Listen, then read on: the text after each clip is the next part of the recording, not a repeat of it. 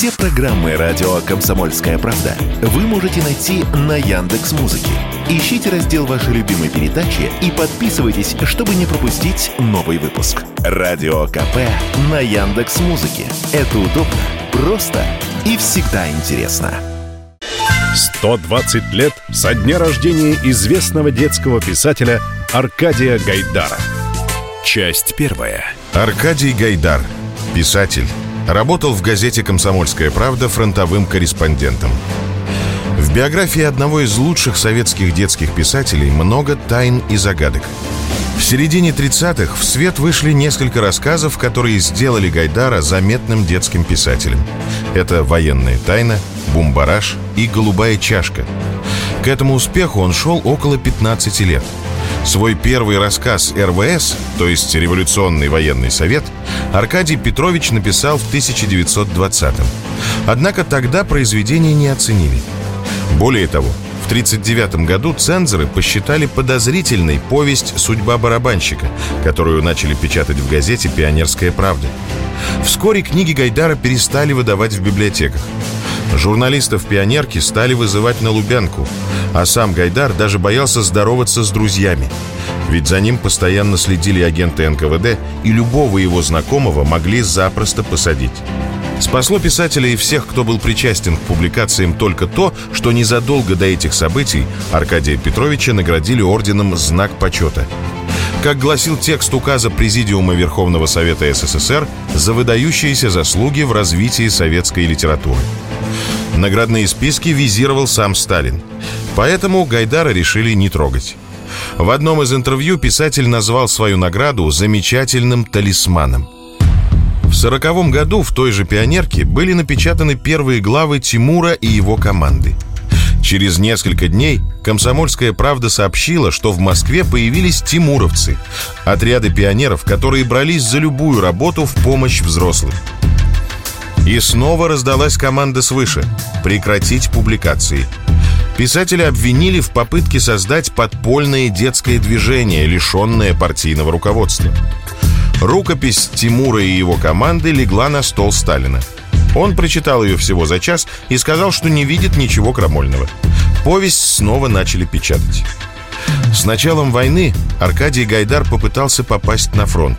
Но в военкомате ему отказали под каким-то туманным предлогом. И это несмотря на то, что Гайдар – боевой командир. Он руководил батальоном Красной Армии в гражданскую войну и частями особого назначения при подавлении бунтов в Тамбовской губернии и в Хакасии. Тогда Гайдар обратился к главному редактору «Комсомольской правды» Борису Буркову. Они были хорошо знакомы, и Бурков нередко выговаривал писателю, что тот ничего не пишет для комсомолки. «Подвернется случай, напишу», — отвечал Гайдар. В июле 41-го, то есть примерно через месяц после начала войны, он пришел в комсомолку. «Теперь я готов писать для тебя прямо с передовой», сказал Аркадий Петрович главреду Буркову. Проблема была только в том, что Гайдара не просто не отпускали на фронт по причине плохого здоровья. Иногда писателя и правда мучили последствия контузии, полученной в гражданскую. Но не отпускали его в первую очередь по политическим причинам, как неблагонадежного – как Борис Бурков сумел добиться разрешения, до сих пор не совсем ясно. Но ему это удалось, и Гайдар вместе с другими военкорами «Комсомольской правды» отправился в Киев. Причем он не собирался отсиживаться в штабе. Он рвался в бой. И ему удалось убедить командиров, что только увиденное своими глазами он сможет описать правдиво и точно. Гайдар ходил в разведку за языком – Участвовал в прорыве из кольца окружения, а также спас командира батальона от верной гибели. Первая публикация уже военного корреспондента «Комсомольской правды» Аркадия Гайдара появилась на страницах газеты 8 августа 41-го. Очерк назывался «У переправы». Наш батальон вступал в село. Пыль походных колонн, песок, разметанные взрывами снарядов, пепел сожженных немцами хат, густым налетом покрывали шершавые листья кукурузы и спелые несобранные вишни. Застигнутая врасплох немецкая батарея в торопях ударила с пригорка по головной заставе зажигательными снарядами. Огненные змеи с шипением пронеслись мимо, и тотчас же бледным прозрачным на солнце пламенем вспыхнула соломенная кровля пустого колхозного сарая. Грохот усиливается, бьют вражеские минометы, горят хаты, людей не видно. И поэтому сначала кажется, что среди этого разноголосого визга и грома никакого осмысленного порядка нет и быть не может. Но вскоре оказывается, что свой незримый железный порядок у этого боя есть. Чуть позже он стал комендантом на Каневском мосту.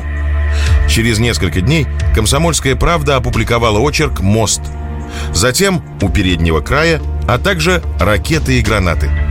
Читатели не знали, что главным героем этих рассказов был сам автор – а когда его и других журналистов срочно отозвали обратно, Аркадий Петрович отказался покидать осажденный Киев. В Москве его ждали, и он знал об этом. Причем ждали по недоброму поводу. На военкора комсомолки завели уголовное дело по подозрению в измене родине. Нашлись люди, которые дали показания, будто бы Гайдар перешел на сторону противника. На самом деле Гайдар ушел к партизанам – причем, несмотря на свои боевые заслуги во время гражданской войны и всесоюзное писательское признание, он был в отряде обычным рядовым бойцом. Богатый боевой опыт и смекалка Аркадия Петровича не раз выручала партизан. К тому же Гайдар, который уже в 16 лет командовал батальоном, даже во время самых рискованных операций сохранял хладнокровие – его боевые товарищи вспоминали, как под мощным обстрелом он на своих плечах выносил с поля боя раненых. В октябре 41-го партизанский отряд попытался перебраться из Черкасской области в леса Черниговщины. Перед решающим марш-броском партизаны решили запастись продовольствием. И на обратном пути попали в засаду. Спасая товарищей, Гайдар успел предупредить их, а сам получил пулю в сердце. Известно, что случилось это 26 числа, а вот другие подробности до сих пор не ясны. Существует версия, что отряд предал кто-то из своих. Тем временем в Москве еще не знали о гибели военкора «Комсомольской правды». Поэтому главный редактор газеты Борис Бурков продолжал битву за честное имя Аркадия Петровича. Он писал письма в НКВД и в Кремль. Те, кто обвинял писателя в предательстве, по-прежнему доказывали, что он переметнулся на сторону врага и не верили в его смерть даже после того, как в мае 42 -го года на Большую Землю пришло письмо от свидетеля гибели Гайдара. Чтобы удостовериться в том, что писатель погиб геройски, на оккупированную территорию даже посылали спецгруппу.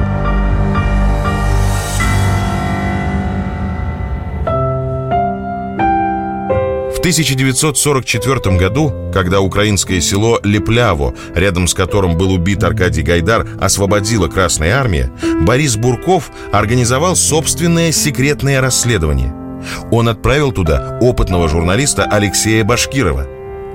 От местных жителей Башкиров узнал о партизанском отряде, в котором воевал Гайдар, о том, что писатель хранил несколько рукописей, созданных в отряде, и о том, как он погиб. По просьбе Башкирова на могиле писателя установили деревянный крест и прибили доску с надписью «Аркадий Гайдар, писатель и воин, пулеметчик партизанского отряда».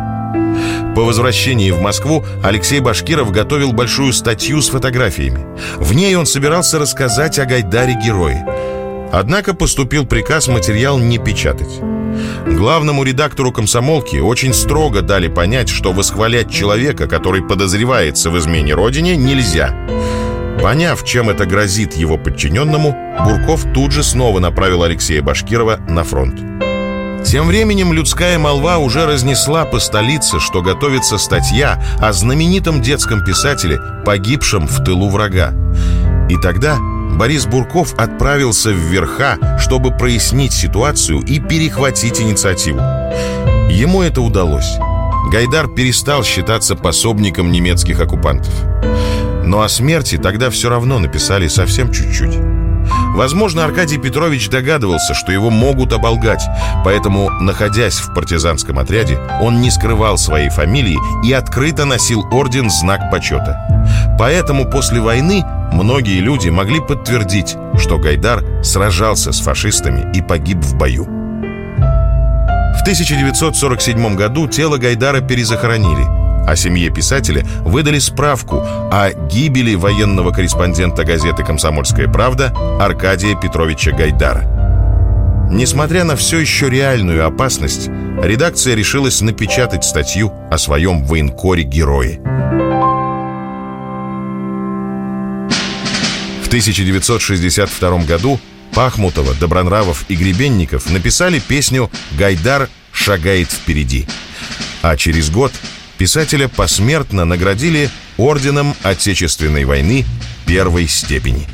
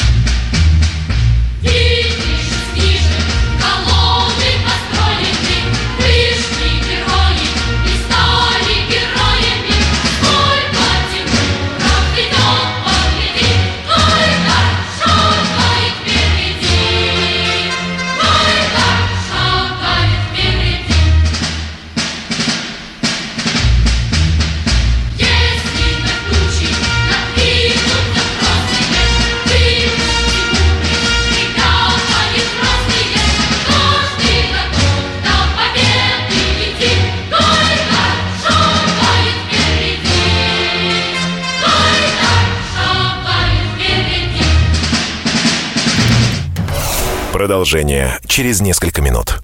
120 лет со дня рождения известного детского писателя Аркадия Гайдара. Часть вторая. Аркадий Петрович Гайдар. Какая основная мысль его текстов? Трус – это очень плохо. Самое страшное, самое страшное, что может произойти с человеком, это когда его сердце поражено спорами страха. Трус – это преступник. Это опасный элемент, это то, от чего нужно избавляться. Трус – это тот, кто может, вот не знаю, такой, это, это же, это, вот, не знаю, можно перевоспитать кого-нибудь. Труса исправить нельзя. Основной вот посыл любого гайдаровского текста – не бойся. Вот в чем его ценность. Не бойся. Все нормально. Смерть – это не страшно. Смерти не существует, а вот предательство, трусость – это ужасно. Каким был сам Аркадий Петрович Гайдар? Персонаж, безусловно, интересный, да, когда мы о нем говорим, вот обычно, когда вспоминали, вот по, моему, по, по моему детству, я помню, что вот Гайдар в твои годы, да, то есть там тебе еще там не 15 лет, но в твои годы Гайдар уже там, я помню, доходил до 12 лет, полком командовал. Вот. Какая у него была судьба? Действительно, это был очень э, такой вот ранний человек, раннего развития. Вот, поскольку э, в 15 лет все-таки он уже был красноармейцем, он просто там заканчивал свои первые красноармейские курсы и был там комком взвода. Все-таки полком он командовал в 17 лет. Вот. И уже не в боевых действиях, но до этого он уже был ранен. Да, то есть это человек, который уже как-то так повидал жизнь, там и понюхал пороху. Он оказался очень талантливым военным. И вообще, собственно говоря, всю жизнь он был военным. Он как бы, поскольку как-то его из-за тяжелого его ранения а, у него была контузия, которая, в общем-то, его, скажем так, перечеркнула его жизнь как военную, его карьеру. Да, и поэтому пришлось стать писателем. Он не собирался этим заниматься. Он хотел быть военным. Человек, который не мыслил своей жизни без армии. Это его основной. Все, он всю жизнь проходил в военной форме, в папахе. Это все...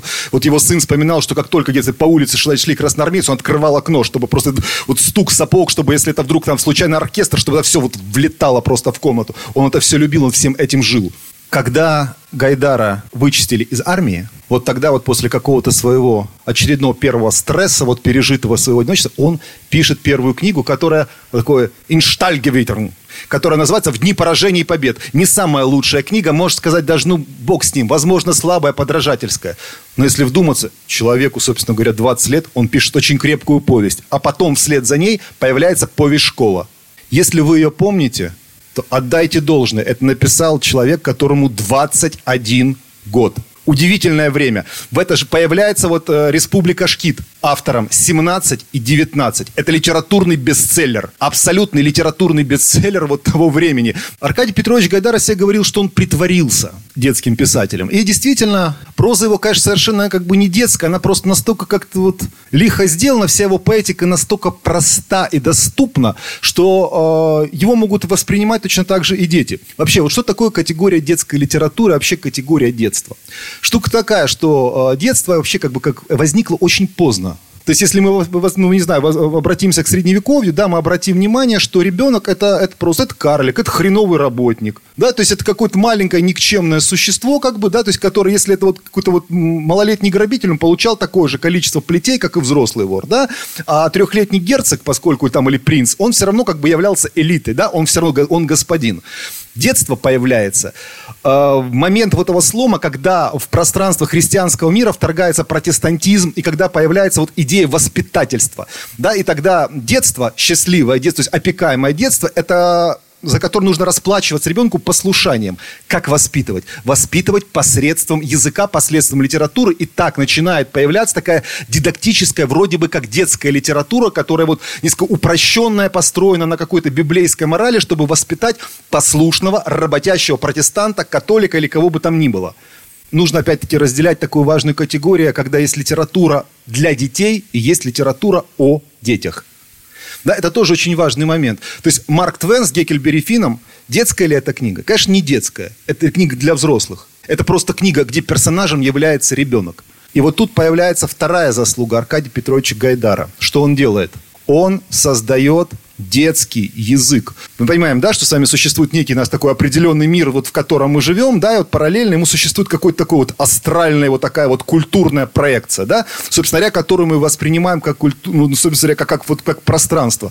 То есть, если там есть какой-то Советский Союз, да, со всеми его какими-то достоинствами и недостатками, то, например, вся вот медиамашина Советского Союза вместе с кинематографом и книгами создавала проекцию Советского Союза, который мы любили, по которому мы тоскуем, испытываем все эти вот ностальгические чувства чувства. Да, мы не воспринимаем, мы даже, уже подзабыли нашу собственную жизнь, но мы не можем себя отделить от этой художественной проекции. И вот тот вот детский мир, который создал Аркадий Петрович Гайдар, благодаря которому миллионы советских детей, и я в том числе все время просыпались счастливыми от того, что мы родились в Советском Союзе, он создал этот мир и создал этот вот язык, на котором говорили счастливые, правильные, бесстрашные советские дети.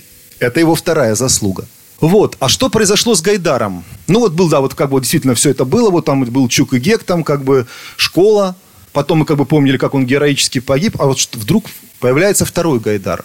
Не знаю, чей это был заказ и ради чего, но, скорее всего, когда вот пришла некая новая буржуазная реставрация, когда нужно было весь советский проект просто смешать и уничтожить, да, и дискредитировать, об Аркадии Петровиче Гайдаре появилась очень интересная, забавная информация, что, собственно говоря, советскими детьми занимался, в общем-то, маньяк. Появилась какая-то огромная информация о том, как Аркадий Петрович Гайдар, 17-летний комполка, кровавейшим образом подавлял восстание в Тамбове под руководством Тухачевского, что он отличался феноменальной жестокостью. То есть там какие-то были информация о том, что человек вот просто, ну, из там, какой-то там из Ленин, что-то патронов, что тратить, то есть там просто вырубили шашкой 2000 сдавшихся белогвардейских офицеров. Да, то есть там или в Хакасии, там, там просто тоннами гробил Хакасов, топил их в озере, вот там вот до сих пор Хакасы там рыбу не ловят, потому что вот не камельфо есть вот рыбу взросшую на Хакасах была фраза, которую приписывают как бы дневникам Гайдара. «Снились люди, убитые мной в детстве». Фраза очень красивая, она удивительно экзистенциальная, это, это удивительно художественно. Но, опять-таки, я, поскольку интересовался этим вопросом, я вот рыскал по архивам как-то этой фразы, я не нашел. Но она стала некой основой для восприятия Гайдара, такого палача. Вот, потом появились некие воспоминания его каких-то приятелей. Вот, вот удивительным образом, вот у него были друзья, вот какие-то, вот Паустовский, Фрейерман, которые Гайдара боготворили и любили. Поверить, что они бы могли общаться с таким палачом и подонком – да сомнительно. А вот люди, как вот, которые вот это, скажем так, какой-то очередной волны иммиграции, которые когда-то пересеклись с Гайдаром, вот такая паскуда вот такая белоленточная, вот они потом охотно вспоминали Гайдара. Вот был такой Борис Закс, который вот, он говорил, что как-то Гайдар любился резать бритвой. Но как-то там что-то, когда ему было нехорошо, он говорит, выходит, а Гайдар действительно от травматического синдрома, у него были ужасные головные боли. А, системы лечения как бы тогда как такового не существовало. То есть психиатрическая клиника, но она как бы была, ну, такой сродни такой кутузки, потому что средств, ну, как бы лечить тогда психические заболевания, расстройства, но они были минимальны, да, то есть были какие-то там, ну, может, там, сказать, связаны с витаминами, категория антидепрессантов, нейролептиков, это все не существовало. Вот. Как мог спасаться Гайдар в таких случаях? Да, это был алкоголь. Действительно, он вроде как выпивал, но это помогало как-то расширять сосуды, на какое время отпуск... Э, как-то как-то вот эти вот э, болевые э, симптомы уходили. Последнее средство, которое у него было, для того, чтобы как-то, ну, чтобы не загреметь опять в больницу, да, чтобы там как-то не, не быть асоциальным, не быть вырванным из жизни, он действительно себя резал, резал себя бритвой. Поэтому это тоже очень, очень красивая гайдаровская фраза, когда однажды его увидели где-то там обнаженным по пояс, вот когда он шел, увидели все его изрезанного шрама и сказали, что с вами, Аркадий Петрович? Он говорит, э, увидел хорошего человека, сердце хотел показать. Вот. Да, человек был как бы достаточно сложный и интересный, но вот, вот эти его какие-то элементы его жизни были омерзительно перевернуты и вставлены в контекст какого-то такого психиатрического гайдароведения. А штука, смотрите, какая. Это как-то очень сильно, очень-то вошло, как бы вот, я не знаю, вот в контекст нашего восприятия Гайдара последнего. Потому что, а, опять-таки, вот твой достаточно безобразный его, как бы, такой вот, как бы, омерзительный внук, да, который вот, собственно говоря, явился источником многих бед, вот как бы вот либеральный Егор Гайдар, который создал свои омерзительные реформы. И вот опять-таки вот происходит эта вот удивительная параллель, да, и вот Гайдар, вот один вот просто с Маузером, там вот, а вот его внук с реформами. Удивительно, ведь на самом деле человек, который для которого не существовало категории денег, для которого существовала лишь категория дружбы. Мученик, страдалец Пастернак, которому звонит Сталин, чтобы уточнить по поводу Мандельштама. Он говорит, Иосиф Виссарионович, какой нахер Мандельштам? Говорит, кое веки-то позвонили, давайте о поэзии поговорим. Гайдар, который, как бы, у которого есть возможность общаться, вот как-то вот его, с ним омерзительнейшим образом поступает его жена Лея Соломянская. Когда, когда он даже возвращается из командировки, то есть она как-то вот там приезжает, как-то вот э, на машине уже с новым мужем, пока он был где-то там 20 дней его не было. И уезжает, и он не видит по полгода сына. И тем не менее, когда эту Соломянскую арестовывают, человек два раза звонит Ежову. Пожалуйста, говорит. Она говорит, ну не враг народа. Это человек, который за каждого своего друга рубился до последнего, никого не сдавал. Когда он был под подозрением, он просто перестал со всеми общаться, чтобы ни один человек не пострадал от того, что как бы вот его могут арестовать. Это, кстати, один единственный человек, который, кстати, высказал некое неудовольствие, вот если вы помните, то есть, как бы, то есть, Германия, которая была фашистской, да, вот в том степени, которую мы ее знаем, ну, в принципе, она была с 30-х годов. Вот в Москве было немецкое посольство. Как вы думаете, какой там флаг висел? Конечно, со свастикой. Это единственный человек, кто как высказал свое какое-то там неудовольствие по поводу всего этого. Это был только Аркадий Петрович Гайдар. Вы слушали лекцию писателя Михаила Елизарова.